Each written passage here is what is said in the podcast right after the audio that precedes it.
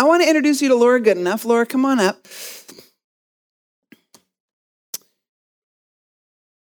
So, several of you know Laura, some of you don't. Laura is our speaker this weekend. And so I want you to get to know her a little bit tonight um, before we dive into all I, You know, I you asked know. at the back if they were really stools. It's Stool. Yep, We'll it's a find stool. out. Hi, Laura. Hi. So, Laura is a dear friend of mine who I'm thrilled to have with us this weekend. And, Laura, tell us just something about your growing up years, where you grew up, Okay. your family of origin, siblings, Sure. a little about Okay. you. Yeah, great. Um, I grew up in a smallish town called Grants Pass in Southern Oregon. Um, lived there until just birth till senior year in college, and then moved to Salem to attend Willamette University. And I never left. I didn't anticipate that. I didn't say I want to grow up and I want to live in Salem. But I that's where I ended up going um, to Willamette and ended up going to graduate school at George Fox after that and then established my professional life um, in Salem. So I've, I've been there ever since. My family of origin, my mom, my dad, my brother, just a family of four. Um, yeah, my brother lives in Salem as well, just a couple miles from me. And my dad's in the legislature, so they're up every once in a while while he's in session. So I get to see them and thank goodness because I have a toddler and I appreciate them being around. You know, it was pretty funny. Uh, my previous life, which we don't actually theologically believe in previous lives, but you know what I mean, a long, long time ago, um, I was a school teacher. And when I was a school teacher, I was invited to be on a um, some panel that had something to do with the legislature. I really can't remember anything else about it than that. But probably about a year ago, I met Laura's dad at church. Oh, she came up and said, Oh, yeah, this is my dad. And I was like, Wait, you look familiar. And I'd actually been on that silly panel with him 20 years ago. It was kind of funny. That is crazy. Yeah, small world. Small world. Small world. And I just also want to say sorry to the people who are sitting right behind you and I. I know. I kind of noticed. I was like, we are a wall right now. I hope you true. can see. It's true. It's true. So you are married. I am Tell us a married. about your husband, how you met, your family, your son. Um, my husband, Greg, and I have been married for 11 years, and um, we have a son. He is four and a half. He just turned four and a half. He's not regular four anymore, he would have you know. He is four and a half. And um, yeah, so we live in West Salem, and um, gosh, about us. We met, oh, it sounds really scandalous. It's not. Um, we met at church. Awesome. Everyone dreams of meeting their spouse at church, right? Well, he was in the college group and I was a leader in the college group. It's kind of scandalous. it's not scandalous. Janet Dangaren, you are in here. You can vouch that it was not scandalous. I told him I liked him, then I never saw him again for like over a year. And then sheepishly, he finally came back around. So, yes, he's a little younger than I am. A mm-hmm. little. he's in his early 30s, and I'm in my early 40s. Very cool. it's cool. Very cool. Greg's a great guy. He is a great guy. Tell us a little bit about your journey with Jesus. How'd you come to know him? A little bit about your spiritual journey. Sure. I um, was raised by uh, a Christian family, and church was definitely part of our life. We did um, Sunday mornings, Sunday evenings, Wednesday evenings. We did something called Grace Youth Club, which is kind of similar to Awana's, what I can kind of put together. So I grew up in that environment um, where it was very much just part of what we did. I would say um, my faith was a process of becoming my own throughout my 20s. Um, I went to Willamette, um, wasn't too involved um, with church um, here and there. But then um, as I grew into my 20s and started kind of choosing some things for myself and kind of getting to know God myself, I would say my faith really started to become organic and become my own. Um, I took some detours along the way. Which um, thankfully he he always um, brought me back, and um, so yeah, so that's where I am today, and been able to plug in and serve along the way as I've been connected at Salem Alliance and in other things. Yeah. Yeah. So you've had a career in Salem for the last 16 years and you're recently in a season of transition. Tell Yeah. us a little bit about that. That's right. Um, so I went to Willamette, then I took a year off and started working in politics. Um, realized that is totally not where I wanted to be working. Um, did a little bit of a self assessment and realized, hey, Um, the thing I like to do is what I was doing in my free time, which was being a young life leader. And I really loved um, developing the relationships with the high school girls. Um, I liked that when they went off to college, they still called me in the middle of the night and said, Hey, this thing is going on. What do you think? Can you talk to me about it? Will you pray with me? And those were the things that I was really feeling called to, the relationships I was really feeling called to lean into. So I did a little bit of a self assessment and figured, like, these are counseling skills. I think I'll go to school um, and get my master's degree in marriage and family therapy. So I did that, and immediately upon graduation, um, I had a job up in Portland, part time working at a residential treatment center for teenage girls. But I, uh, my dream was to open up a private practice. So really quickly, um, I started opening. I opened a business in Salem, an office, and just slowly on the side, I was still working up in Portland, but I was single and had the time and energy. I do not have that anymore um, to come back and work um, some evening hours at my office until I got my practice up and running. And so I had my private practice from 2002 um, until 2017, just a couple of months ago, when I sensed over the last year or two that God was really calling me to more. Um, I have absolutely cherished and treasured my career. I've been so grateful that He built um, a thriving practice um, and, and in the community. Um, but I really sensed over the last year, um, it sounds like a strange word, but I really felt confined um, by my profession um, and my professional identity, and sort of the identity that I carried with me everywhere I went, which was being um, an emotional support for people. And while that is something that is very genuine and um, something that I is very true about who I am, um, I felt that there was more of me. Um, so I was, like I've said before, I've been driving in this lane really, really hard, and I felt like there was more road for me to be on. So I don't know what that more is at this point in time. Um, I just felt prompted by God um, through various conversations and books that I read, and through the support of my husband, that the right step now was to close down um, my profession. So that was a no small step, um, being um, dialed in in that way for so long and with so many people. And I also teach out at Corban University. I've done that for 16 years, and I just taught my final class there. So I'm really doing this wholesale um, kind of downshift and and um, off ramp with my career as I know it, and opening myself up basically to a huge season of wandering and seeing what God wants to bring about um, in that. And as a side note, which is also not a side note, it's a huge note, um, my husband is also not working right now. So he felt the prompt um, last year to quit his profession. He's been working um, for the state for 10 years in various jobs, and he's always wanted to go back to school and get a master's degree. So last year, he decided to go back to school, totally supported that, was so excited to um, support him in that and to walk that road with him. So while he was in school last year getting his master's in legal studies at Willamette College of Law, I was in the process of closing my business down. What we did not anticipate is that we would both be unemployed at the same time. And while that has been a tremendous gift, you can only imagine what that might feel like. That wasn't something that we totally anticipated. We thought, oh, for a couple of months, oh, that'll be so fun. Um, and it's been a lot longer than a couple of months. We're going on six months now. Um, so while this season is designated and set aside for me to be a season of rest and for listening for God for what's next, we're now doing that collectively as a family. God, what do you have next for us? Um, this last six months um, of my husband having graduated and now me being unemployed as well has been a rich season. I will talk with you about that throughout the weekend. Um, but it has been real. it has been very, very real. Um, we have felt the insecurity of certain things. We have felt the confusion um, of certain opportunities that we thought were there, but ended up not being. Um, so I'm going to be sharing more of that with you, but that's the season that we're in currently. Yeah.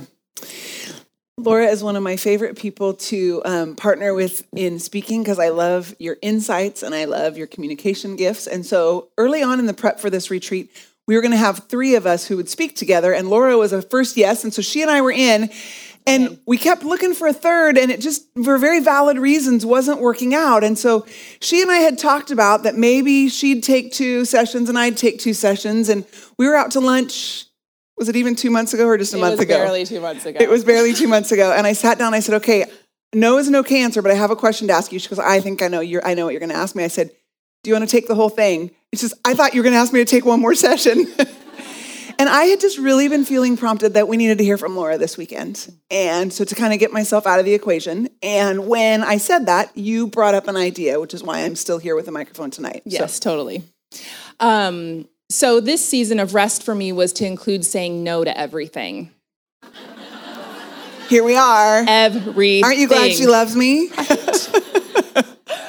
so I have said no to everything. So if there's anyone in here that I've said no to, I'm sorry. Um, I had before I decided I was closing down. I, I, I did commit that I would I would do a session. I felt totally fine with that because I love the partnership, and a session would be fine. Um, but when you asked about doing the whole thing, I just um, oh, it was one of those things where you're like, no, God. And then he's like, yes. Um, so the content just parallels what my life has been, been like lately and this season. Uh, coming off of a season of being a warrior, really hard for 15 years, entering into a season of wandering, what that's like on the heart to do that in real time, in real life. So I just felt like, dang it, it kind of matches up. So I had the idea. I was like, all right, I'll do it, but I would do it under the condition that you would start us off with a biblical overview of Joshua's life. Um, a, because I think we are always blessed when we hear from Jennifer and we hear from her and how she digs into the word and what she can get from that for us. And selfishly, I might need a little more of that. Um, and also, I don't want to be on the hook for Bible study. I'm just telling you, I am not. Um, there's a different level of accountability for going through scripture, and I don't want to be held accountable. And I feel like Jennifer would be better to be held accountable for that when we get there. So that's just honest. So, Laura and I love working together. And tonight, what's going to happen is I'm going to take the next half hour and just walk us through the life of Joshua super duper fast. And I actually love doing that and love the ability for Laura to lean into the application pieces of all of this, both from her life and from her experience, and let us dive into scripture together tonight. So, Laura, thanks for coming up. Thank you. We're going to dive in. Yeah.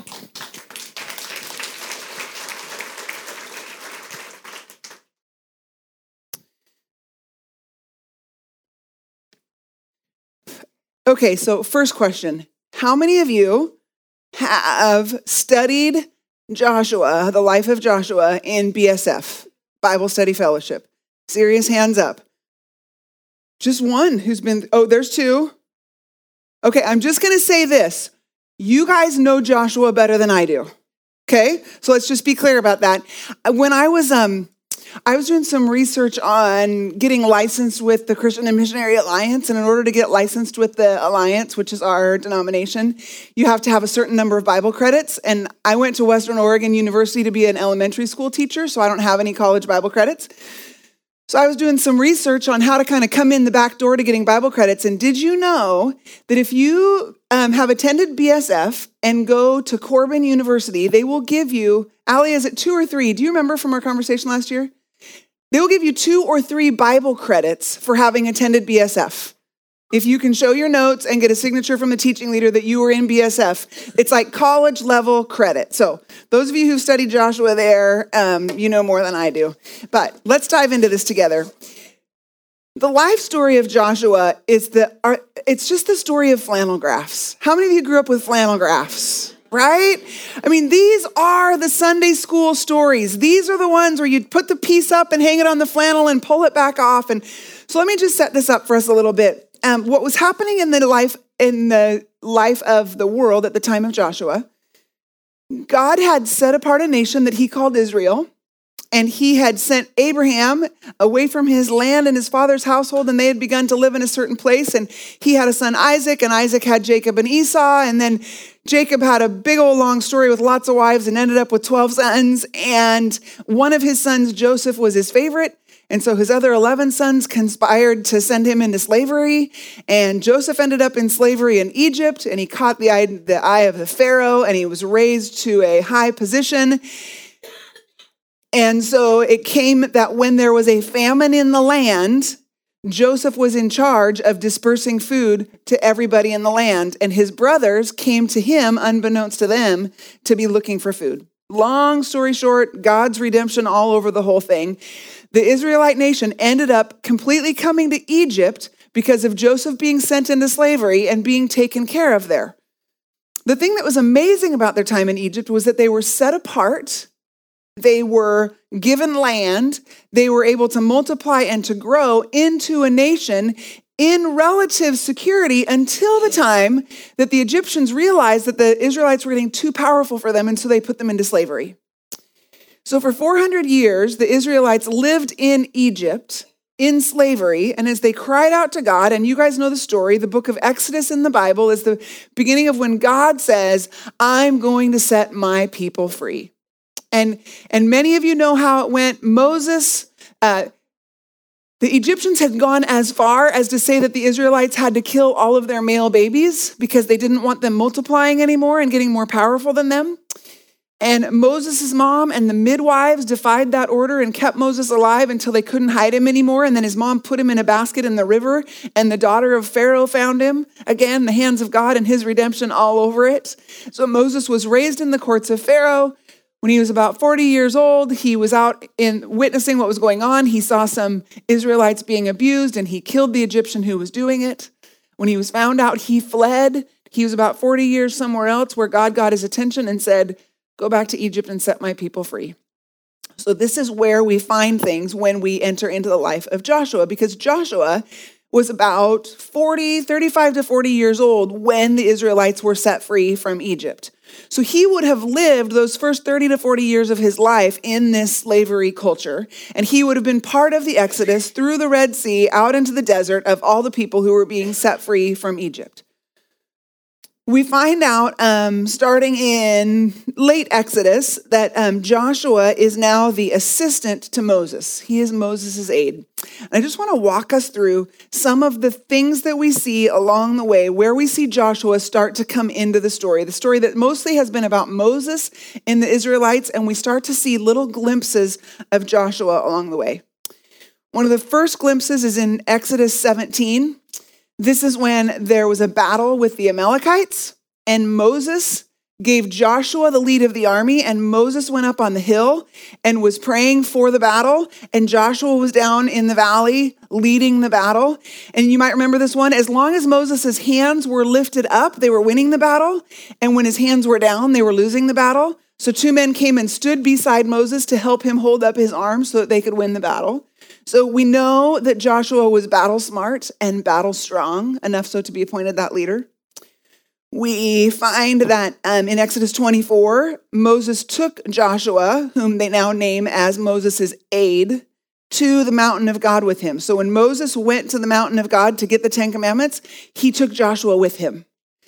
And then we find in Exodus 32 that when they were returning down from the mountain, it was Joshua who stated, There is a sound of war in the camp.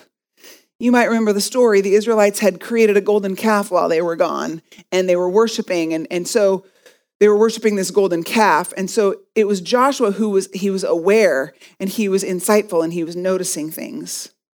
He was with Moses when God spoke face to face with Moses. It says that that they were both in the tent when God spoke face to face with Moses, and that after Moses left, Joshua would remain in the tent. He had a passion for God. I want to read that one to you. That's Exodus 33, verse 11.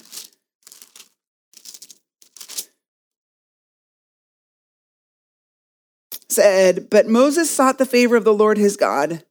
Eh, maybe it wasn't 33:11. That's 32:11. Here we go. The Lord would speak to Moses face to face as a man speaks with his friend. Then Moses would return to the camp, but his young aide Joshua, son of Nun, did not leave the tent. This young man with an awareness of the power and the presence of God and the desire to stay there as long as he was allowed. We skip to Numbers um, 13 and 14, and we find that they've They've made it into the desert. They're, they're making their way towards the promised land. And they get to the beginning of chapter Numbers chapter 13, and you'll remember this part of the story. It says, The Lord said to Moses, Send some men to explore the land of Canaan, which I am giving to the Israelites. From each ancestral tribe, send one of its leaders, and it lists out everybody it lists, and Joshua was one of the men that he sent. Moses sent them to explore Canaan, and he said, Go up through the Negev and on into the hill country and see what the land is like. And they came back and they reported back. What's fast, and you'll remember that when they reported back, they came back to Moses and Aaron and they reported to them, they said, uh, We went into the land which you sent us, and it does flow with milk and honey. Here is its fruit. But the people who live there are powerful, and the cities are fortified and very large. We even saw descendants of Anak there. The Amalekites live in the Negev. The Hittites, Jebusites, and Amorites live in the hill country, and the Canaanites live near the sea and along the Jordan. So the, these, these spies came back and they were afraid. They were fearful. And what's fascinating to me is in verse 13, chapter 13, verse 2, God says, Send men to explore the land which I am giving to them. He didn't say send men to see if this was a good land. He didn't say send men to see if we should go. He said send them to explore because I am giving them this land. But when they came back, they treated it as if it was their decision. They treated it as if they were the ones who were going to decide if this was wise or not. If they were the ones who needed to weigh out everything that they had seen and say, yes, we should go forward or no, we shouldn't. God had already said he was giving it to them. And Caleb silenced the people before Moses and said, We should go up and take possession of the land, for we can certainly do it. But the men who had gone up with him said, We can't attack those people. They are stronger than we are. And they spread among the Israelites a bad report and about the land they explored. This is the first true test for Joshua. Joshua has been with the Israelites all the way along. You guys, these people are not so different from us. They, they were complainers. They were more comfortable with the places that they had left. They were fearful of the unknown, and God was leading them into the unknown. And yet, Joshua and Caleb not only stood firm in the face of 10 other men who said, No, we shouldn't go, they stood firm in the face of a whole nation that was crying out. You'll see in um, Numbers chapter 14 that the people actually rebel. They say, We should choose a leader and go back to Egypt. Can you fathom that? These people were slaves for 400 years. And because of their fear of the unknown in their future, they said, We should choose a new leader and go back to Egypt. Go back to slavery because that felt more comfortable and safe than moving into what they didn't know. And Joshua stood at that crossroads and stood with God. He and Caleb were the only ones. And because of that, most of you know the story. God said, then you guys, you, if you guys won't go in, if you won't take it, then your generation doesn't get to go in. Forget it. You're going to wander in the desert for 40 years till all the generation of those who went in to scout out the land have died, and then I will take the new generation in, except for Joshua and Caleb, because they stood with me. They will be able to enter the land. And so for 40 years, Israel wandered in the desert. Joshua wandered in the desert for something that wasn't his fault. Hear this. He did what was right. He obeyed God. He had faith, and he still wandered with everybody else for 40 years. Just because we are doing what God calls us to do does not mean that we will be spared those seasons of wandering in the desert. Friends, the desert does not mean that you are bad or that God is bad. The desert means that you are in the desert.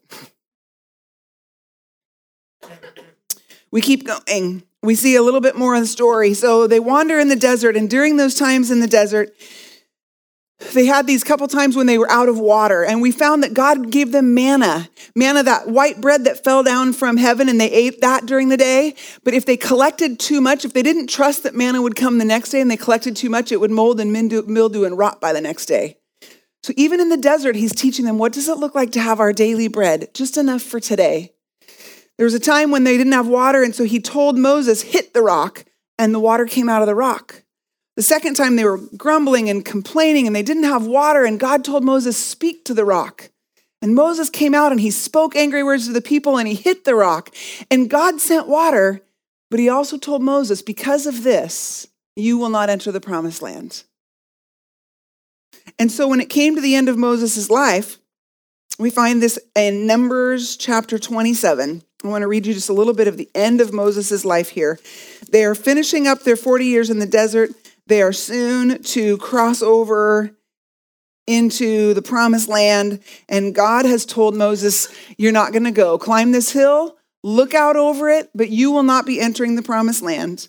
And Moses said to the Lord, May the Lord, the God of the spirits of all mankind, appoint a man over this community to go out and come in before them, one who will lead them out and bring them in, so the Lord's people will not be like sheep without a shepherd. Here's what you have to know that Moses and Joshua both knew about these people. Over and over and over and over again, they questioned authority. They rebelled against God they gave way to their fears. They gave way to the temptation to wish for what they'd had instead of having the courage to move forward until what was. Three times, God told Moses, Move away from these people so that I can kill all of them and I will start a new promise people through your line. And three times, Moses said, No, God, for what would the Egyptians think? No, God, for your glory. No, God, spare these people. And every time, God spared them. And Joshua was witnessing that every single time. He knew how fickle these people were just as much as Moses did. And Moses knew that they needed a leader to bring them out and bring them in so that they would not be like sheep without a shepherd. So the Lord said to Moses, Take Joshua, son of Nun, a man in whom is the Spirit, and lay your hand on him. Have him stand before the priest, and the entire assembly commission him in their presence. Give him some of your authority so the whole Israelite community will obey him.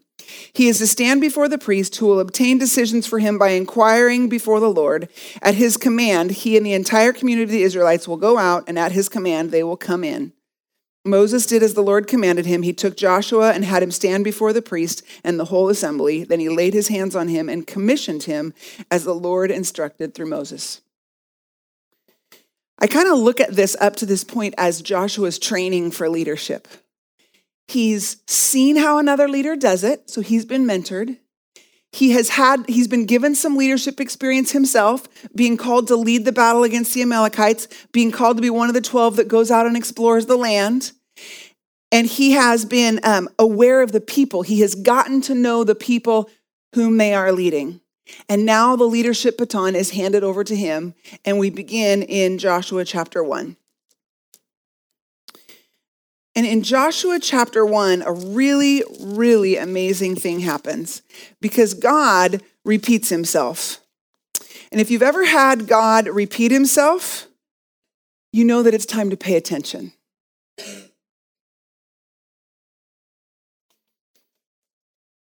Look at all those notes we're just going to blow through. In our lives, in your life, in my life, when we begin to notice oh, that Bible verse actually lines up with that sermon, actually lines up with that conversation with my friend over there. God is repeating himself. And when we get to Joshua chapter one, God does this for Joshua because three times he says, Be strong and courageous. As they're getting ready to cross the Jordan River. So I want to read a little bit of this to you. Uh, Joshua chapter 1. After the death of Moses, the servant of God, the Lord said to Joshua, son of Nun, Moses, my servant, is dead. Now then, you and all these people get ready to cross the Jordan River into the land that I am about to give to them, to the Israelites. I will give you every place where you set your foot, as I promised Moses. Your territory will extend from the desert through some geography. I will never leave you nor forsake you. Okay? So we see God setting up. I will give you every place where you set your foot. No one will be able to stand up against you all the days of your life. It says, As I was with Moses, so I will be with you. That's quite a promise. And I will never leave you nor forsake you. And yet, even in light of all these things, I'm going to give you this place. No one will be able to stand against you. You've watched how I was with Moses, and I'm going to be with you the same way, and I will never leave you. Joshua still needs God to say, be strong and courageous. Be strong and very courageous. Be strong and courageous. Friends, there is nothing wrong with you and I needing to hear the voice of God remind us and call to us that we need to be strong and courageous. Even when we know the promises, even when we know His word, even when we think, I should know better, I shouldn't be feeling anxious or I shouldn't be feeling angry or whatever we think we shouldn't feel. I had a really wise woman tell me one time, um, Jennifer, you don't actually get to control your feelings. They just come up whether you like it or not. What you get to choose is what you're going to do with them, but I was expending an awful lot of energy trying to control what I feel. Friends, we can't control what rises up inside of us as far as our feelings. Our feelings are actually a gift from God to tell us that something is going on, and we need to pay attention to them. So there is no shame like Joshua in being in that place where, even though we have all those promises of God, we're looking into the unknown and going, ha ha ha. And God is saying, be strong and courageous. And here's why. In verse 6, when he says, Be strong and courageous, he says, Because you will lead these people to inherit the land I swore to their forefathers to give them. He reminds Joshua of his ancient promise. And then in verse 7, when he says, Be strong and courageous. He goes on to talk about being careful to obey all the law my servant Moses gave you. Do not turn from it to the right or the left, that you may be successful wherever you go. Don't let this book of the law depart from your mouth. Meditate on it day and night, so that you may be careful to do everything written in it. So, first he says, Be strong and courageous, because remember, these are ancient promises. I said a long time ago this is what I was going to do, and you need to anchor into those promises and hold tight to those. And then he says, Be strong and courageous because I have already shown you how to do it. All those years in the desert, I was showing you the provision for how you are to live as a nation in a foreign land. Those laws, how many of you realize that so many of the laws were just simple san- uh, sanitation? That they didn't know back then what killed you and what didn't kill you. And so much of what God set up in the law was to keep them alive. Here we think he's being kind of, you know, hard on him. No, he's actually keeping him alive. So we've got the promise, we've got his provision. And then the third time he says in verse 9 to be strong and courageous, he says, Have I not commanded you? Be strong and courageous. Do not be terrified, do not be discouraged, for the Lord your God will be with you wherever you go. And he promises his presence. Friends, this is why the life of Joshua gives us the ability to have courage when we're being called to be warriors and fight for something, or when we are in a season when we are wandering and we're not really sure when we will ever be done. Either one of those seasons in our life, or the places where those two seasons are mixed up in a beautiful mess together, we can have confidence because we know God's promises, we find them in His Word, because we have his provision for how to live the life he's called us to live, and we have his presence. He told us again in Matthew when he was leaving, he said, I will never leave really little, 18 months maybe, wherever you go. When my son Josiah was really little, 18 months maybe, my husband was trying to teach him a memory verse. And, uh, and I was like, he can't learn a memory verse. He's too little. And Josiah says, Hebrews 13, 5, never leave you. God said, I will never leave you. Hebrews 13, 5. They're never too young for memory verses, people. And then we find so many of those flannel graph stories, just running through them quickly. They crossed the Jordan. Interestingly, when they crossed the Red Sea, Moses stood and God parted the sea, and then they stepped in. When they crossed the Jordan, the priests had to step in first, and then God stopped the water. Friends, it's often not the same way twice. Sometimes we feel like, oh, this looks so familiar. I've got a whole group of people who need to get across that water. But God is actually doing a new thing or a different thing. We need to watch and not expect it to look the same way it's always looked. They cross the Jordan, and the first thing God does is tell them to circumcise all the men who were not circumcised in the desert. That's everybody 40 and younger. It, it's kind of crazy to me that God asked them to do that on that side of the Jordan instead of back over here. They send some spies into Jericho, and Rahab the prostitute saves the spies. They march around Jericho for seven days and they have this great victory, and the walls of Jericho fall and they, they completely destroy it. They follow all of God's rules, and then they go to attack the next city, Ai, and they fail. God said, No one will be able to stand against you as long as you live, but their second battle, they lose.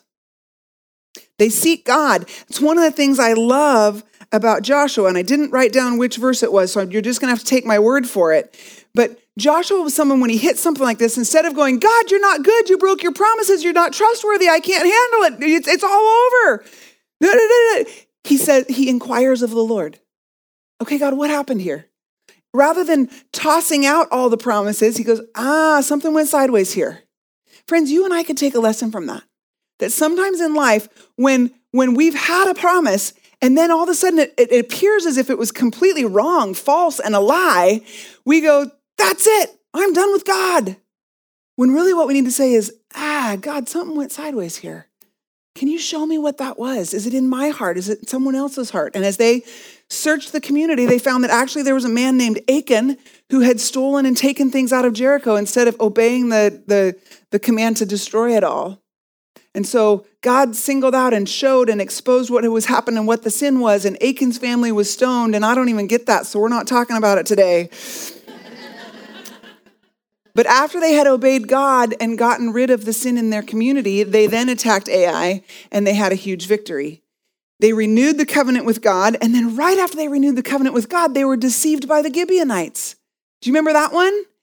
The Gibeonites had begun to see that they were coming and they were beating everybody who came. And so rather than get their battlements ready, they sent some people, made them look really roughed up, gave them old moldy bread, and they came and they pretended like they'd been traveling forever. And they said, Make a treaty with us. And it says they did not inquire of the Lord. And they signed the treaty and they were deceived by the Gibeonites. But God had them honor that treaty and they did not destroy the Gibeonites. It's interesting, this journey of victory, defeat, victory, defeat, promise, provision, presence, and yet it's still real life.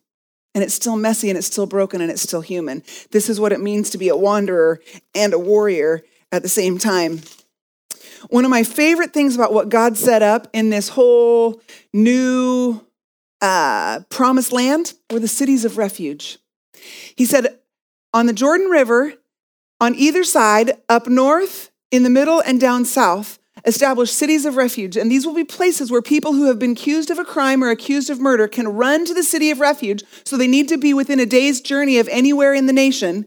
And in the city of refuge, you will not be able to be punished for a sin or have an avenger of death come after you to have a death for a death until you've been able to see justice. I love that in God, it's God's heart that you and I have a city of refuge a place where we can run when the accuser, and maybe rightfully so, when the accuser of our soul has something against us, we can run to God as our refuge. And he set this up in the Old Testament in actual physical cities as a picture of what he does for us in Jesus, that we have a refuge we can run to.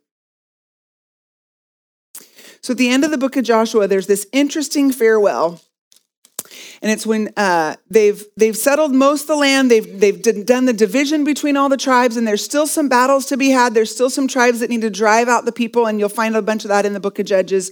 But Joshua is saying farewell. And it's interesting to me that we see Joshua's deep understanding of the people that he has been leading in the way that he says goodbye to them. Because in uh, 24, verse 14, he says, Now fear the Lord and serve him with all faithfulness. Throw away the gods your forefathers worshiped beyond the river and in Egypt and serve the Lord. But if serving the Lord seems undesirable to you, then choose for yourselves this day whom you will serve, whether the gods your forefathers served before the river or the gods of the Amorites in whose lands you are living. But as for me and my household, we will serve the Lord. The people answered, Far be it from us to forsake the Lord to serve other gods. It was the Lord our God himself who brought us and our fathers up out of Egypt and who performed those great signs, and he protected us all the way through. And God drove out before us all the nations, including the Amorites, and we too will serve the Lord because he is our God. I would feel like if I were a leader and I were saying goodbye and my people said all this stuff and they remembered the goodness that God had done, they're like, Of course we're going to serve the Lord. Of course we're going to follow him. He did this and he did this, and they're remembering and they're rehearsing and they're, they're reminding each other. And Fabulous. Amen. Go home. We're good. My, my, life, my leadership has been a blessing and, and it's a win and there's success and, and it's over. But that hasn't actually what happened because Joshua said to the people, You are not able to serve the Lord. He is a holy God, He is a jealous God. He will not forgive your rebellion and your sins. If you forsake the Lord and serve foreign gods, He will turn and bring disaster on you and make an end of you after He has been good to you.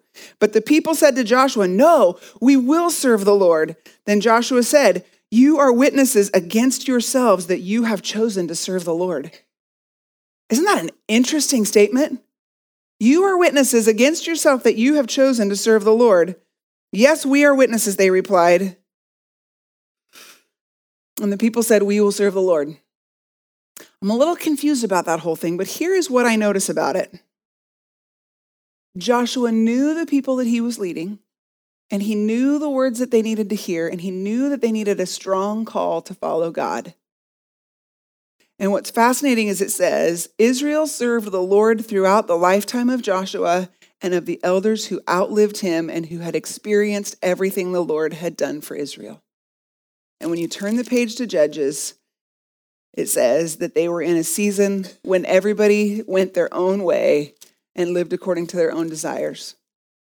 There's something about the community of believers reminding each other of what God has done reminding each other of his promises and his provision and his presence and living that out together that gives us shared experiences that perpetuates belief and so we we walk in that belief and that following of God as long as there is a witness of those who have known God for real which is why we need to be people who lean in for the true experience of what it means to trust God and not just live on the teachings or the experiences of others.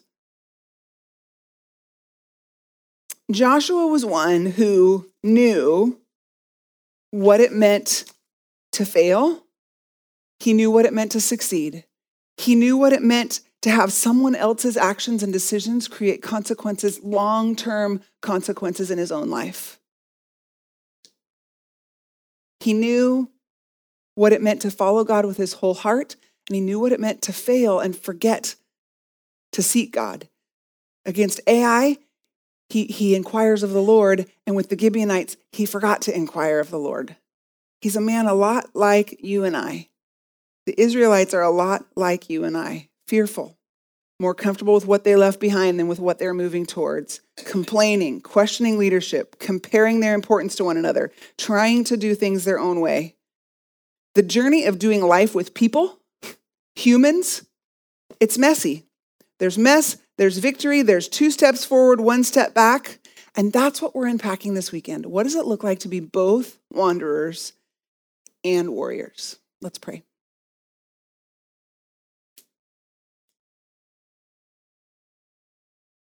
Father, as we um, consider your word this weekend and consider your call in our life and consider what it means to be women who seek to follow you in light of the brokenness of our world and the messiness of our lives, I pray that this weekend you would open hearts and eyes to see the thing that you are telling each individual woman here. May we have fun and laugh together, and may we also reflect and learn and be transformed because of our time here together. In your name, amen.